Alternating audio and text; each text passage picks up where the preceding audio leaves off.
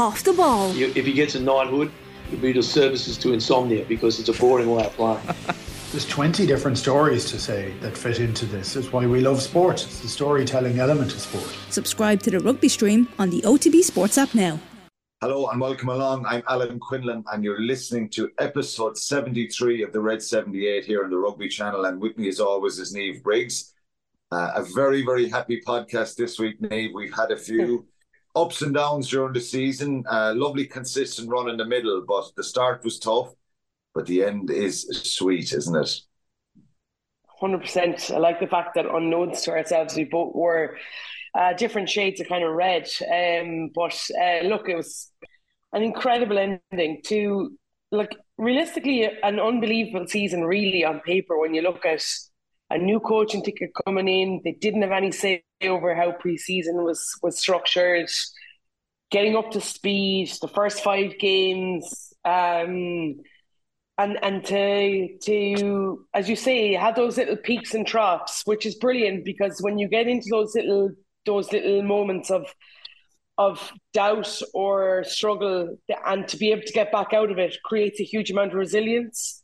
And I think it's because of those little peaks and troughs over the season, we've shown a huge amount of resilience over the last 5 or 6 weeks. So brilliant. What a win. Oh my God, it was incredible. I was buzzing.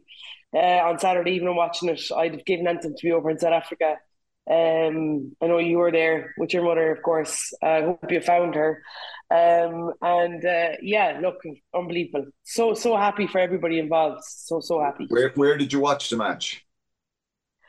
We watched at home. We had the UL Bows Centenary Ball on Saturday evening in Fitzroy Park. So they had big screens on there for everybody that was watching it. But in true fashion, I couldn't watch that in public because I'd have been roaring and shouting at television. So, I watched it at home and then we hightailed it up to the ball. So it was hilarious. And my sitting room was full of people in tuxes and dresses watching a rugby match. It was just the funniest thing ever. But no, and then the night was buzzing after. You know, Paulie spoke, Barry Murphy was emceeing for a part of it. It was just like Dave Kilcoyne's dad was there and everybody was just really buzzing. So it was brilliant. It was brilliant. So good. It feels a bit surreal, doesn't it, given the start of the season and all that, and just the way the team have grown and the way they've progressed and kind of had to do it the hard way at the end of the season. I think, obviously, Leinster opened the door with their selection. I'm not taking anything away from Munster, but the door was open and Munster went through it. And obviously they had to perform in the final then to win the trophy. But it's really unbelievable. It wasn't long ago we were analysing the Glasgow game back at the end of March, thinking, are they going to make the knockout stages? Are they going to make Europe next year? And then obviously they went to South Africa and they got 2 brilliant results there. They really gelled as a group. I think they fixed the issues and the problems they would have had around that period. It wasn't just the Glasgow game. Mm-hmm. It was probably the concession of 42 points against Scarlets and Cork, then the Champions Cup in Durban in that heat. And, there was issues around breakdown, physicality, maul defence, all that kind of stuff. So it wasn't looking good. And that's the reality. So it even makes it more... You've got to tip your hat to this squad and the coaches, the way they've kind of fixed things on the run, done it the hard way, and obviously, to win it in the end. The scenes there, I was in Cape Town. It was just really special. We talk about the fan involvement. I was just going to ask you. You were there, like, obviously it's big, huge stadium, sold out, loads of Stormers fans, and you could hear the constant. I don't know if you could hear it because you were doing commentary, but on the TV, you could just hear the constant Munster. You could hear the constant, like, what an incredible thing. When they beat Leinster a couple of weeks beforehand, my dad texted me. He was definitely after having a few beers in the local. It was like, will we go to South Africa? I, like, just couldn't work at work this week, but I just think the amount of people on 2 weeks' notice to be able to get over there for that kind of trip is just... It speaks about what's special about this club, We speak often to the players that I'm coaching at the moment about what makes Munster so special. Why do you love playing for them? Why do you love playing for them? You know, come home from Ireland, why do you eat camps and you're mad to get back into Munster? Like, what is it? And I know it's different for everybody, but there's just something very special, isn't there? Yeah, there's obviously something very special about it. It was just incredible to be there, Niamh, and to see on the journey out, all the Munster fans travelling different ways. People, when you get there, you meet people from America, Australia, the Middle East, the UK, Canada. Unbelievable. You know, I met two guys from America who would kind of got an internal flight from Nashville to New York and then New York to Cape Town. And just the excitement to be there and the lens. Obviously, the financial hit here for people. You say it's 2 weeks, but really a lot of these people had probably 2 days to make up their mind after the Leinster game on the Saturday night. So, yeah. I think there was 50,000 going on Saturday night after a few drinks. And then that obviously when people go home and they look at the bank balance and the cost and start searching flights, and flights went up. But the crowd that was there, you know, I don't know the exact numbers. They said it was during the week, it could have been 5,000, but it probably wasn't that. It was probably 2,000 to 3,000.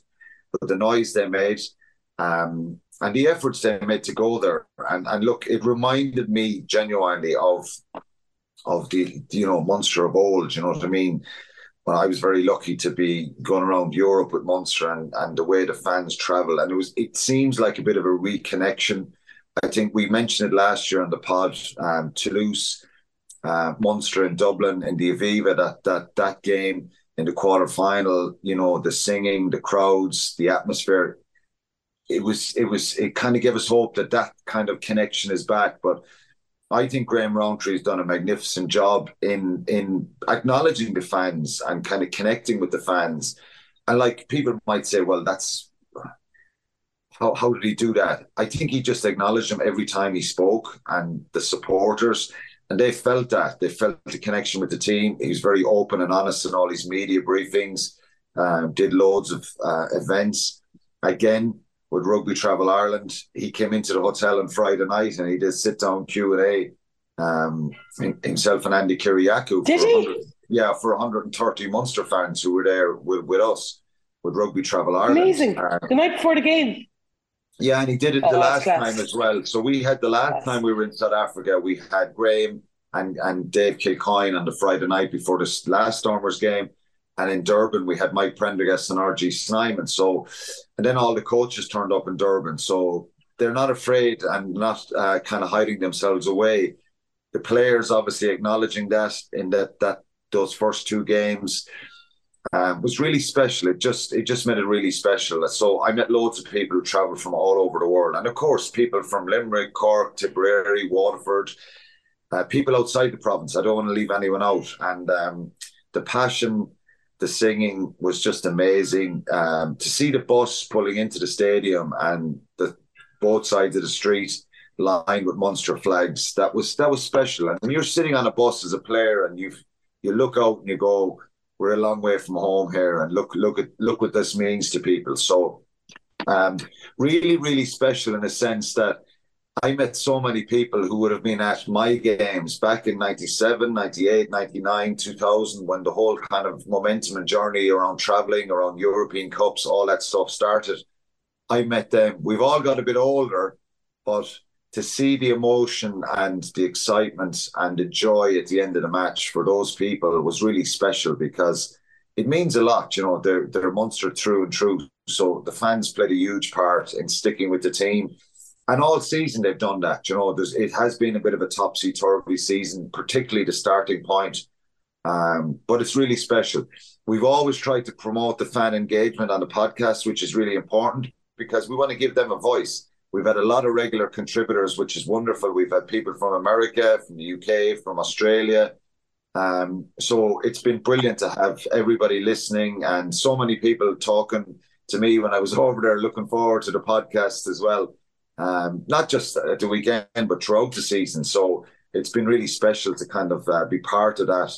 And look, I don't think anyone will get carried away. We're not the done deal, but there's optimism and excitement there. And look, we probably, not just you and me, Niamh, but lots of people have to hold their hands up here and see, being realistic, none of us saw this coming. None of us saw Munster winning a trophy this early in the new coaching regime. But we saw progress. There was optimism there throughout the season. So it has been really special. Just speaking on the fan engagement, obviously, I put out a tweet to try and see what people's highlights were, pivotal moments throughout the season, star of the season, all that kind of stuff. So you can read out the reaction there. We've had got a great reaction. Yeah, so it's just beforehand, a couple of people are tweeting about your mom. So if anyone doesn't know, you put out a brilliant tweet about your mom on the homecoming night, wanting her to go home because she had been in Cape Town with you. And then the fact that no eggs had been caught yesterday morning, because I thought, you know what, for someone now who doesn't often come across very funny, Quinny, I thought that was very, very witty, very, very good. But loads of them are asking about where your mum is and did she get home okay? I thought that was hilarious. I also saw something on Twitter the other day of Fiona Murphy. And he doesn't know, she's the head of communications for Munster. And she's inside and she is in the dressing room and she's sprinkling your mother's holy water on all the jerseys before the players get in. Well, I delivered the holy water to Fiona before the game, because my mum and the Munster fans in particular were on the second level. And that was all that was concerning her Saturday morning. How am I going to get the water to the holy water to Fiona or to one of the Munster kind of coaches or something? At the Leinster match 2 weeks ago, she gave it to Stephen Ferris and he delivered it to someone called Munster. What a legend, Al Quinn. That's so cool. Faze thought it was brilliant, and he kept a little bit and put a sprinkle on his own back, because his back has been giving him trouble. But Faze thought it was brilliant. You heard Bernard Jackman for the Glasgow match talking about... Yeah. She gave it to Mike Prendergast for that match. But look, Fiona, this is going on for, as I said, probably 25 years now, where my mother always brings the holy water. And, you know, Lord have mercy on Pat Geraghty, who was our media manager. It probably started with Pat back in the very early days, where my mum would give Pat the holy water, and Pat would go into the dressing room, sprinkle around the dressing room, sprinkle on a few players going out. A lot of the players at the time didn't know what it was. They were getting a splash of water going out the door, but Pat did it. And you know, it wasn't something that was spoken about too much. But she always brought the holy water, and you know, Pat used to her then. Pat used to say to her then, if we lost the match, that was only tap water this week. She didn't have the proper holy water.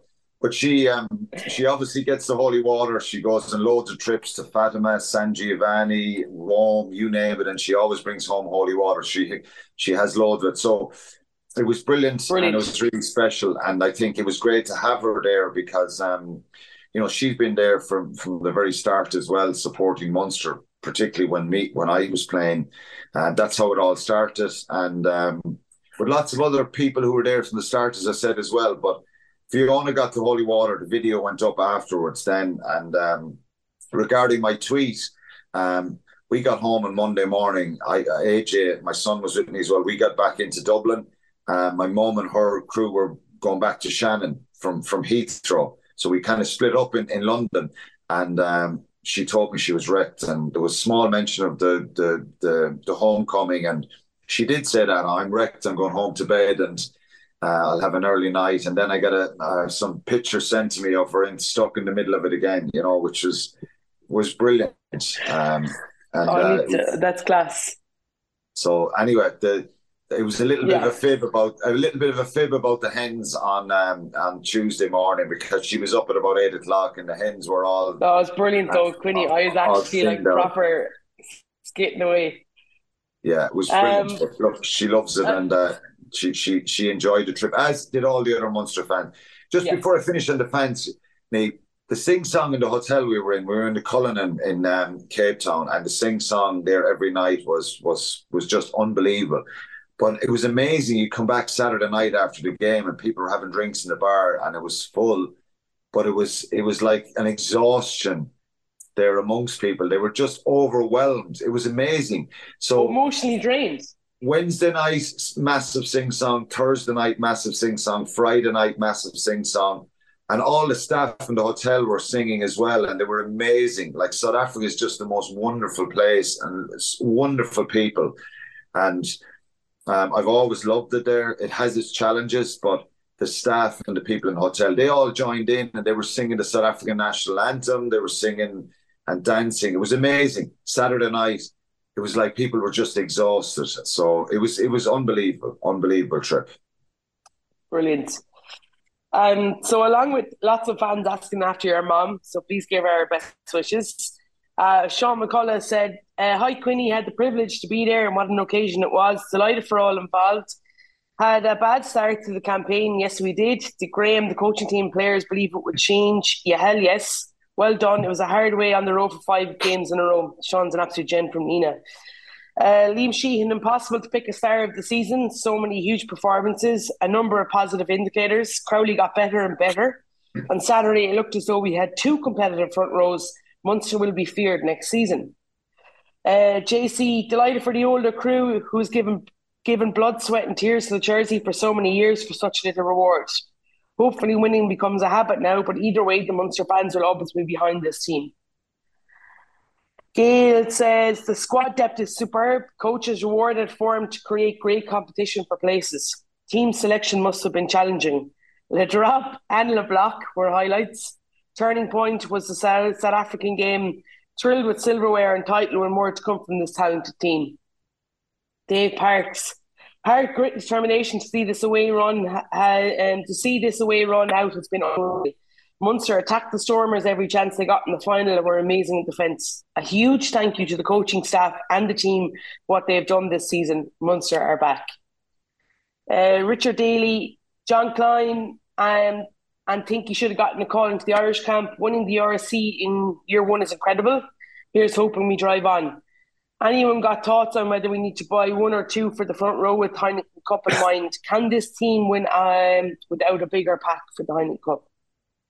John Tuig, star player Klein for improvement and durability, or Pete for warrior spirit and leadership. Coaching staff are trusting the players to embrace new skills and framework. Away wins over the last 6 weeks, culminating in silverware, the obvious highlight of the season. Incredible. Joe, delighted for those players approaching the latter part of their careers, but so too for the younger players. Self-belief is so important in sport. And if they push on now and keep improving, who knows what the future holds. Respect to the former Stormer fans too. A warm welcome in Cape Town. Tom Lundergan, well, we only went there and won. Massive congrats to everyone involved with Munster Rugby. Graham Rountree and the coaching ticket have shown their top coaching pedigree and the players have bought into it. Here's to many more successful seasons of hard work, more silverware. Look, we could go on and on. There's loads, to be fair, Quinny, but we just got to keep moving on. But like everybody, it's the same thing. So we talk about stars of the tournament and stars of the game and stars of the season in a bit. But Sean Klein's coming up there quite a lot. Jack Crowley, Calvin Nash. So it's been a really, really brilliant end to probably the most surreal season. It's just a surreal season for this coaching group, this playing group, hasn't it? Amazing. It's been amazing. And look, thanks to all the fans who got involved and got in, all season have been regular contributors because we want them to have a voice. We always have done. Let's get on to the performance. So we were optimistic last week, both of us. I really felt they had a chance, but obviously for it to actually happen, you kind of go, wow, it's going to take a mammoth task and a mammoth effort to win this game, given the quality of the players and, the current internationals that they possess and that physicality. I just think, wow, it's to get the job done and to win the game and to play the way they did. So if we talk about the performance, there's no negatives anywhere this week because in analysing this, there is no negatives. Obviously, if they look at the game and, they will do. There's certain things that they could have been better with. Probably the only thing you would look at is the pressure and the scoreboard. So you think opportunities and all the possession that they had in that first half, they were just amazing. But they never, ever let Damian Willemse, Angelo Davids, Leland Zass, their back three hurt them in a way that they probably hurt other teams throughout the season, i.e. if you kick loosely to the Stormers, they're incredibly dangerous in counter-attack. Both their centres, Ruinell and Dan Duplessis, we didn't see them. We actually didn't see them throughout the game. They've been brilliant for the Stormers, so consistent. I was chatting to John de Villiers before the game, and he was very impressed with Duplessis and Ruinell and thought they could be causing Munster a lot of problems, but they never gave them opportunities. Fekitoa and Anton Frisch in the centres were amazing defensively. A massive difference in defence in the last couple of weeks, really locking into tackles, harassing people, getting their numbers right. That difficult period of the Scarlets game, the Glasgow game, the Sharks game away in Europe. Fellas shooting out of the line, no connection in defence at times, teams getting offloads, getting in behind them. All that stuff was addressed. And that's what wins you trophies, you know, that defence and that kind of attitude. And it was amazing. So how impressed were you with that performance in the first half? Okay, we should have scored more, but the way they kept the ball and kept the continuity, and particularly for me, the breakdown was just unbelievable, the way they cleared players out of the ball and protected their possession. Yeah, I thought it was incredible. Big thing for me was how calm in their aggression they were. So they were really clinical in terms of that breakdown, but they were also really calm on the ball. I think it comes down to Jack Crowley. I think his ability, his temperament, it just puts everybody around him at ease. He's constantly moving. He's constantly moving onto the ball. So he brings players with him. And so often, you know, they started the game by going out the back door and out the back door and out the back door to get the edges. And I thought, Jesus, like, this is going to be brilliant. But as the game went on, they completely changed pictures as the half went on, to go into those front doors for those hard lines, to get over these soft shoulders, and then they're able to go again straight away. And you're dead right. It comes all down to that breakdown. There's been a huge shift in that mentality, I thought, over the last number of weeks in terms of the aggression and the ability, number one, in the ball carry. So their ability to fight really hard on the ground, to be able to get the ball back, to be able to get quick. But also those barrels or those cleaners out. Everything now is happening at a pace. And so often than not, if they hit a tip on before, the tip on would get isolated because the person that tips on, the two kind of cleaners are coming from the inside.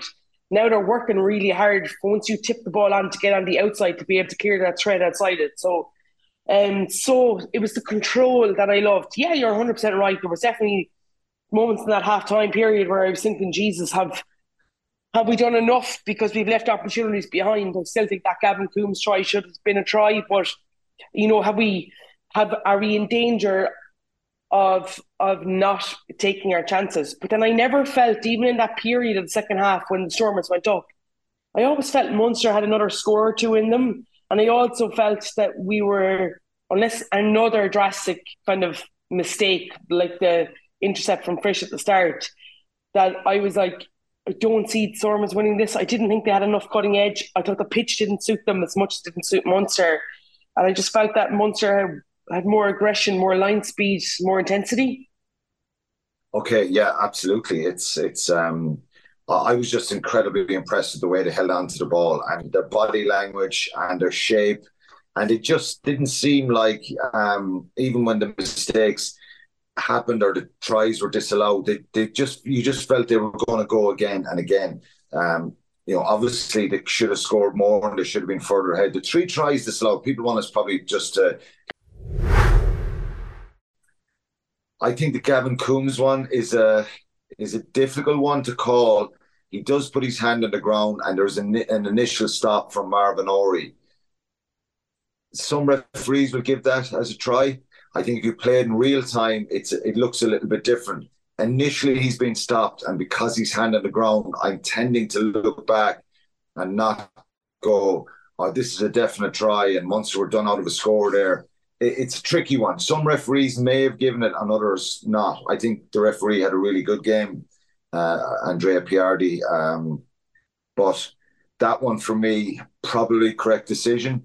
I think the Anton Frisch one, where he kind of, it looked like he knocked it on. Some people think it's his chest. I would certainly have loved if they went to look at that. The referee blew the whistle literally straight away as Shane Daly picked the ball up and scored. So I don't know. We didn't get enough of camera angles on that. But yeah. I thought Anton Frisch didn't appeal, which would maybe indicate that he might have knocked it on. So again, opportunity lost. And then obviously Peter's pass to Mike Haley, probably forward, really. So I think we don't. If we lost the game, we might have. You know, there might be more said about them. But I think he got those decisions right. For me, the Peter one did look like it was forward. So, but it was amazing. You scored three tries were disallowed, and you end up in the second half, and you end up 2 points behind, and you're going, wow. I know. And it takes till the 73rd minute to get the lead again. So it was difficult. They had a penalty before the try a few minutes, and they didn't kick it, which I thought, I know. God, this is the one. It's going to come back to bite them. But they went to the corner. I love the fact that they had that ambition to go to the corner, though. I think you've got to go and be brave. I think for that Peter O'Mahony try, I actually don't think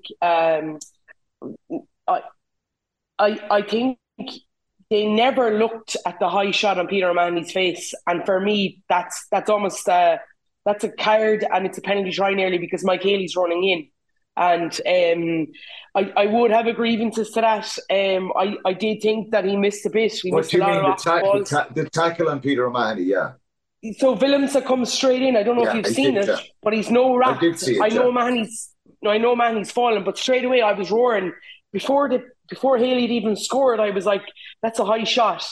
Not to even go back and look at that, I thought that was very strange, especially when we're on this, you know, that's a really big hot point for the refs at the moment. The fact that there was no wrap.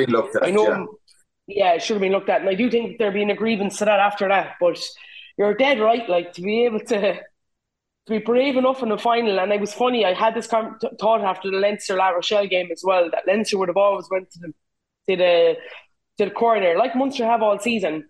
And then for that final day, and I understand it's cup rugby and it's final rugby, but sometimes you just can't really change what you're doing that much. And like their maul was brilliant, and they backed it. I just thought it was really, really controlled, very good game. Particularly after the start when Anton Frisch gives the pass to Manie Libbok and he scores, and I didn't like the fact that he's gone under the post and he's pointing back at Munster players. I also didn't like the fact that Herschel Yankees is screaming and shouting at Peter O'Mahony. I think people can see that online. He's screaming and shouting into Peter O'Mahony's face. It's pathetic, like. Do you know what I mean? Like, what? Evan Roos did it as well at one stage when they got their next score, I think. And here's the thing, there was loads of niggle off the ball that wasn't stamped out from a Stormers point of view, I thought. And I do think that, you know, we've spoken about it before. We spoke about it last week and the week before about the Joseph Dweeba comment in the video and stuff like that. Like, he was non-existent. And it's all well and good if you're going to be mouthy, and as long as you can back it up. And to be fair, I just think whether they used it or not, they said they didn't in terms of that video and stuff. But internally, that just gives you a little chip on your shoulder. And I felt like that Munster went after the Stormers. So sometimes it can make a difference. I like John Dobson, their coach. He's a very nice guy. I think he was frustrated and probably disappointed that the video got out. I think we all would have reacted the same if you get a home final like they would have. Really, that they didn't have to travel again. I understood that, and I understood the emotion that you're at home and you would show that. Obviously, Joseph Dweeba's comments, again, it's kind of, it's one of those comments you make, and I didn't read a huge amount into it, but what it does do, Niamh, and I've always felt this as a player, if you say something, I'm always nervous about karma, that it can come back to bite you a little bit. And it does. It has a funny way of doing that. You know, if you, like Rog did it years ago over in Leicester, he spoke about the Premiership, and I always reference this one about it not being as strong as they're making it out to be. And we were going to play Leicester, and we were all, God, why did you do that, Rog? That's giving them motivation. But he's kicking a penalty from the halfway line to win the game for us, and he's player of the match afterwards, and he's inside and with the journalists basically saying, yeah, well, sure, I told you so. So sometimes it can work in your favour. That was an incredibly strong Stormer side, and you know, very athletic, very powerful, score a lot of tries. So I just thought that it was probably something they didn't need from a coaching point of view, that they didn't have to need to address that. But look, I think the sportsmanship, like as annoying as I probably was as a player in the field, I never grigged anyone after we scored a try, because I immediately always thought, if I start running and doing that, and it wasn't in me anyway to do that, you could be the one with egg in your face at the end of that game. You know what I mean? You're just opening the door for somebody to come back at you. Now, I thought Peter didn't react, which was surprising, as Peter is fiery. I didn't see him, you know, obviously he went off, but I just thought it was a little bit immature from Yankees and a bit silly, because that can come back to bite you. And it was just a case of Munster were steely. And I think you said it at the start of this. They had a composure and a controlled fury about them. They were incredibly aggressive at the breakdown and physically making their tackles, but they didn't really react to stuff. And they did, there was no real... I didn't think there was any real niggle there. I just thought there was a few silly things that could have been picked up. Just on the stats, incredibly, you know, Munster go away from home, 60% possession, scored 3 tries, 7 clean breaks as to 5 for the Stormers. This is the one I highlighted, a couple of them. Defenders beaten, which really adds to what we're trying to say all year about the attack, the expansion, the confidence to take on people and run at opposition, which, let's be honest, the previous regime, really, we didn't see it. We didn't see it. And the reality of what this team has done is down to good coaching as well. Obviously, the players have stepped up, but the coaching has made a massive difference. And we hear that continuously coming out. It's a happy camp. So it begs the question, what was going on the last few years? Defenders beaten, 34 defenders beaten as opposed to 9 for the Stormers. So that's one that indicates that.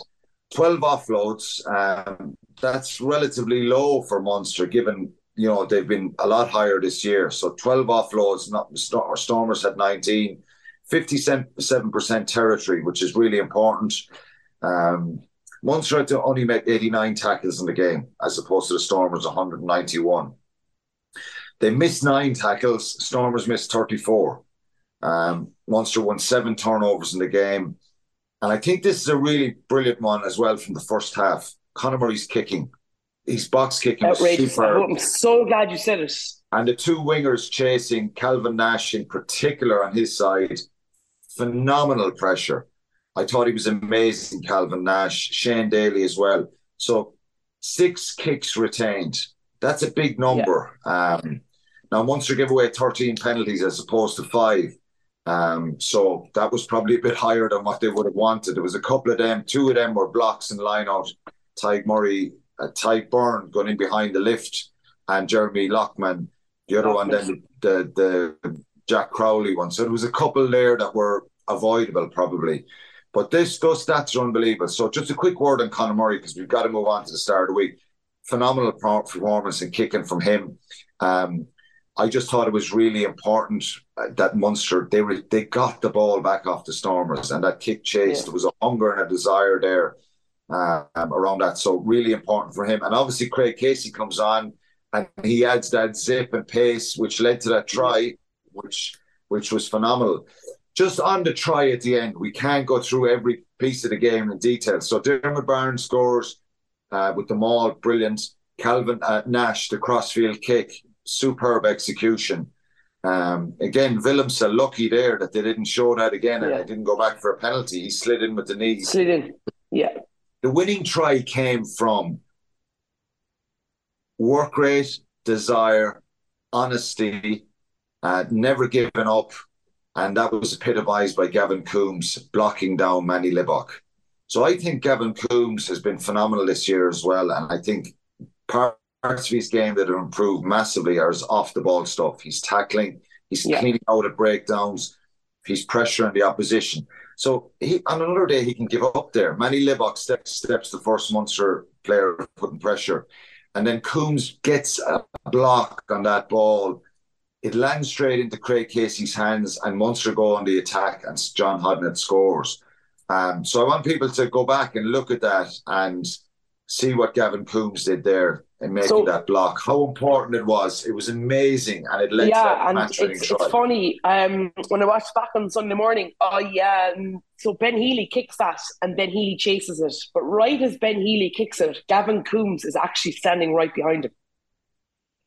And he out-sprints, and it's like the 70th odd minute, out-sprints the Stormers players to when Libbok steps Ben Healy to go back on his right foot.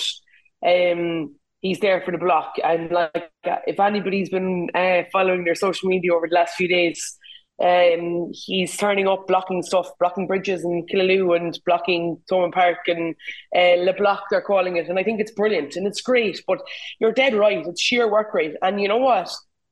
It's almost night and day in terms of, we talk about John Klein and all, and these players that have literally transformed their abilities, and you know they've been given the confidence to play.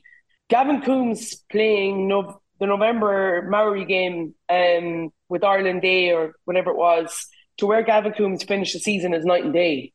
His ability, we always know he's powerful and he's strong and he's got really good ball carrying skills, but you're dead right. It's everything else that's come that he's come up in everything with.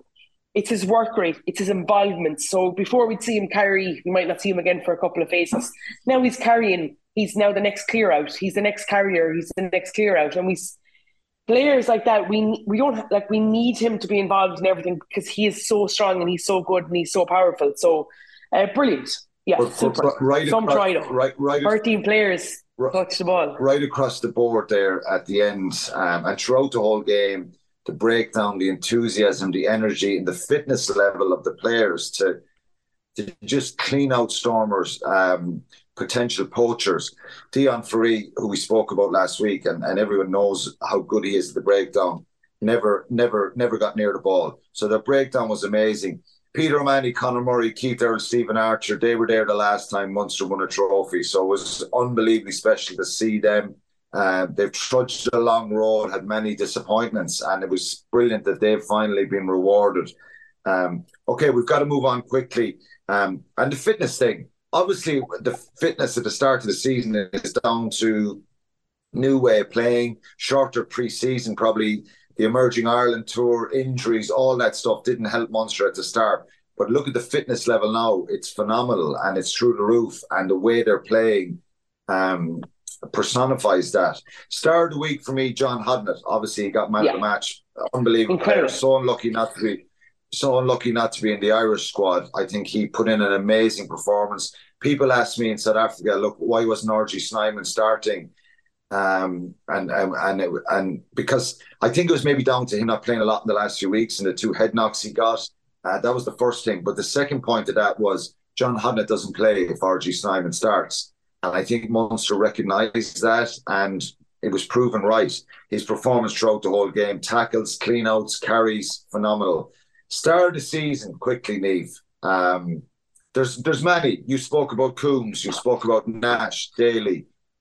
Stephen Archer, what an unbelievable run for him in the last few weeks, making little pop passes on the inside, making half-line breaks, phenomenal. And obviously the most important part of that was the scrum, and I thought Salanoa and Witcherly, when they came on as well, there was a couple of really vital scrums, they got parity, but Stephen Archer is amazing. Conor Murray's form the second half of the season has been brilliant. Malakai Fekitoa, what a turnaround from what we saw at the start. He's been unbelievable. It's almost like the day they announced that he wasn't, he was moving on at the end of the season. It was like a pressure off valve release. I don't know what it was, but he was incredible. He's been incredible over the last few weeks. He was brilliant again on Saturday. And I know, obviously, John Hodnett gets player of the match, and what a brilliant interview afterwards. But Manie Libbok is very close to me. His work rate was outstanding. Star, you know what I mean? You still talk about Jack Crowley as well, but I think we spoke about it beforehand. I think we can't go with anybody other than, who's your favourite player? Well, I didn't name him there, and that's a little, those mentions there.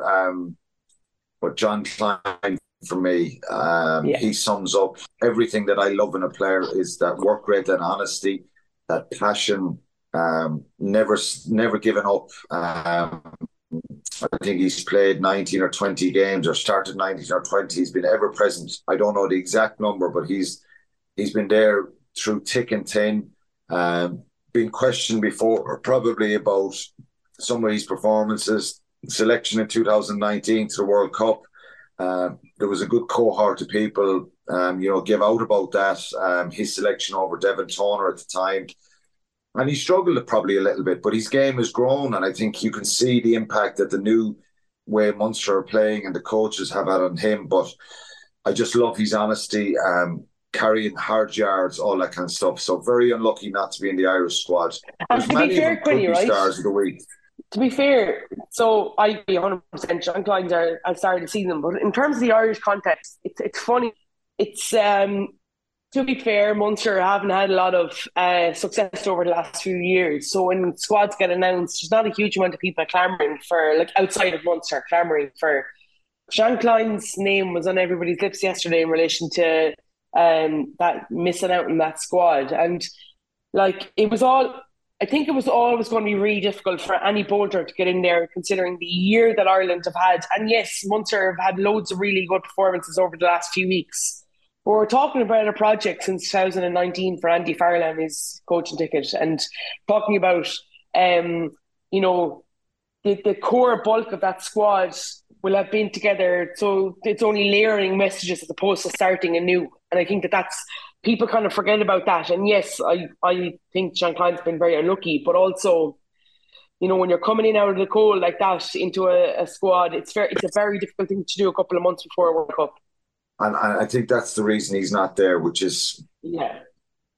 I don't know if it's fully justified, but I get it. I understand it. There's a system there. It's a different system. And he's eligible to play for South Africa again.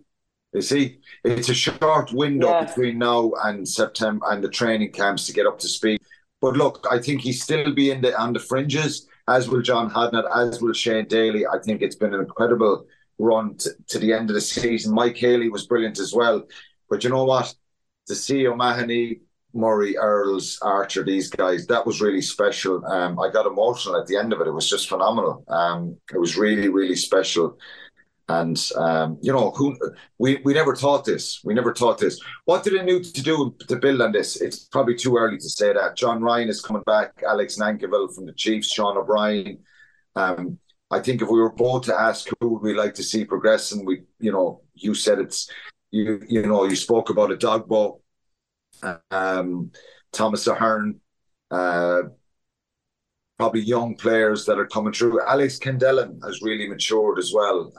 Dermot Byrne, unbelievable. So probably a Dogbo and Thomas O'Hearn, they're exciting prospects to come through, and hopefully we'll see a lot more of them next season. Yeah, absolutely. Look, there's lots of young guys coming through, Patrick Campbell as well. But for me, you see them around training and stuff like that, and they're absolutely massive men. They're RG kind of esque in terms of their stature, and we don't have a huge amount of players of that profile. So you're kind of hoping for an injury-free season for them, and a good run, consistent run. And the way that coaching ticket work, if you're racking up training and you're training well, then you'll play. I think it's all in their hands now over the summer, so it'll be interesting to see how they can layer this game and what they're trying to do going forward. But there's lots of positive. I keep saying the word unbelievable because that's probably my favourite word to use. But it's unbelievable that Munster are the URC champions. I think they were. It just goes to show, if you don't give up and you keep sticking at it, they finished 5th in the league. People didn't see this coming. Final kind of word on the coaches, the effect and impact that Graham Rowntree has made, Mike Prendergast, Andy Kiriakou, Dennis Leamy, and I probably haven't mentioned George Murray as well. George is involved in the kicking strategy and as a kicking coach there as well. To see that coach's box at the end, and from being a coach, that just makes it all worthwhile. All the sacrifice, the work, the effort that you put in. And Graham Rowntree said it, this was my best moment ever in rugby. they have been absolutely phenomenal, I think. And it's just amazing to see the impact they've had on this group. I kind of keep saying it with a little bit of caution for any Leinster fans or Ulster or Connacht fans who are saying, oh, Munster are getting carried away. We're not.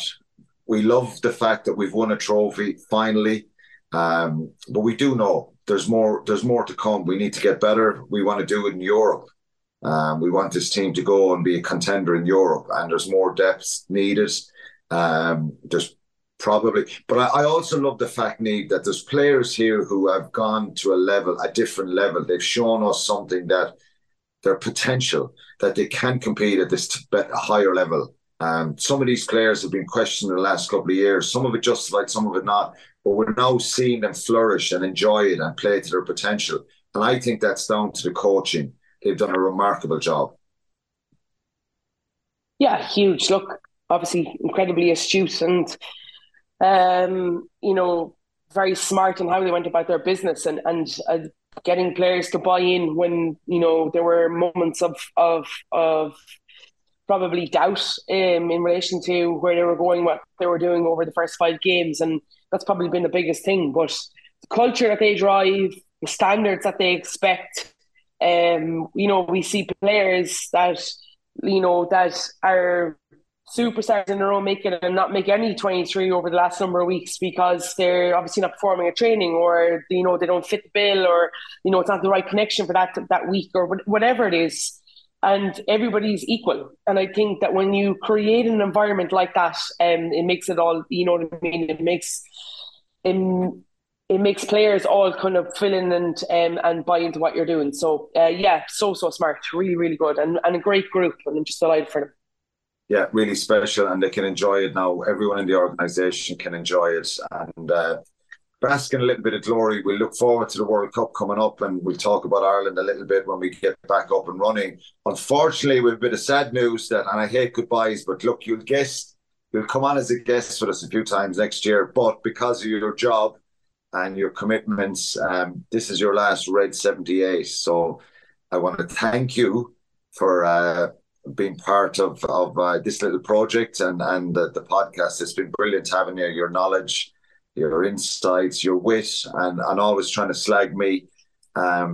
But it's been brilliant. So look, thank you so much, Niamh. I don't know if you want to say goodbye to the fans, but you're not going away too far, and there's no need for any sort of emotion. Don't start crying on me now. But look, I want to thank you.